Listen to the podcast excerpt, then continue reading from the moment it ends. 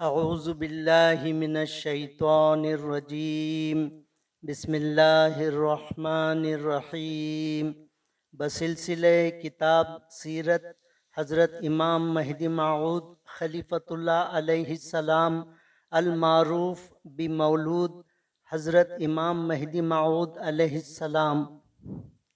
حضرت مہدی علیہ السلام کا خراسان کی طرف سفر چونکہ امام علیہ السلام نے ساڑھے چار مہینے سلطان محمود کی جانب سے اپنے مکتوب کا جواب آنے کی راہ دیکھی، اس کے بعد اللہ تعالیٰ کا فرمان پہنچا کہ اے سید محمد آگے بڑھو، کیونکہ ہند میں علم کا نقصان ہے اور خراسان میں علم تمام ہے، ہم وہاں تیری دعوت کی راہ راست دکھائیں گے۔ اس کے بعد امام علیہ السلام آگے بڑھے، یہاں تک کہ جالور پہنچے۔ وہاں میاں شیخ محمد کبیر، میاں یوسف، میاں عبداللہ، میاں جمال، میاں کمال اور میاں اشرف رضی اللہ تعالی عنہما تارک الدنیا طالب خدا ہو کر حضرت مہدی علیہ السلام کے ہمراہ ہو گئے۔ جب جالور سے آگے بڑھے راستے میں بندگی میاں سید خندمیر رضی اللہ تعالی عنہ قضائے حاجت کے لیے تھوڑی دیر پیچھے رہ گئے تھے۔ اس وقت حضرت مہدی علیہ السلام پیچھے نظر نہ فرما کر آگے بڑھ گئے۔ اس سے پہلے اور اس کے بعد جس جگہ آ حضرت علیہ السلام تشریف لے جاتے، پیچھے آنے والوں کا غم نہیں رکھتے تھے۔ اس لیے کہ حضرت مہدی علیہ السلام جہاں کہیں جاتے اور جو کچھ کام کرتے، بے پردہ روبرو فرمان خدا سے جاتے اور کام کرتے تھے۔ اسی سبب سے کسی کی طرف توجہ نہ کرتے تھے۔ کسی نے کہا میرا جی یہ راستہ پرانا ہو گیا ہے۔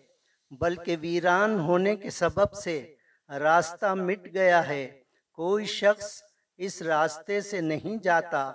اس لیے کہ اس راستے میں سانپوں اور شیروں کے سوائے اور دوسرے بلیات ہیں۔ امام علیہ السلام نے فرمایا کہ بندہ قدیم راستے پر چلنے کے لیے اللہ تعالیٰ کی طرف سے معمور ہے اور تمام سانپوں اور شیروں نے ہم سے عہد کیا ہے کہ ان سے زحمت نہیں ہوگی۔ بندگی میاں سید خندمیر رضی اللہ تعالیٰ عنہ جو پیچھے رہ گئے تھے راستے میں متفکر ہو کر راستہ نہیں پاتے تھے۔ یکایک ایک مرد نے ایک موٹا بکرا پیٹھ پر اٹھایا ہوا لا کر کہا، کھائیے۔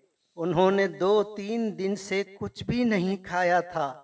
اسی جگہ ایک سلگا ہوا جھاڑ اور ایک برتن نمک سے بھرا ہوا پایا اور نیز تین اصحاب جو حضرت رضی اللہ تعالیٰ عنہ کے ہمراہ تھے، اس بکرے کو تمام کھا لیے اور بکرا لانے والا شخص کہہ کر گیا کہ یہ تمہارے قافلے کا راستہ ہے، اسی راستے پر روانہ ہوئے اور نیز گھاس بڑھ جانے کی وجہ سے راستہ بھول گئے۔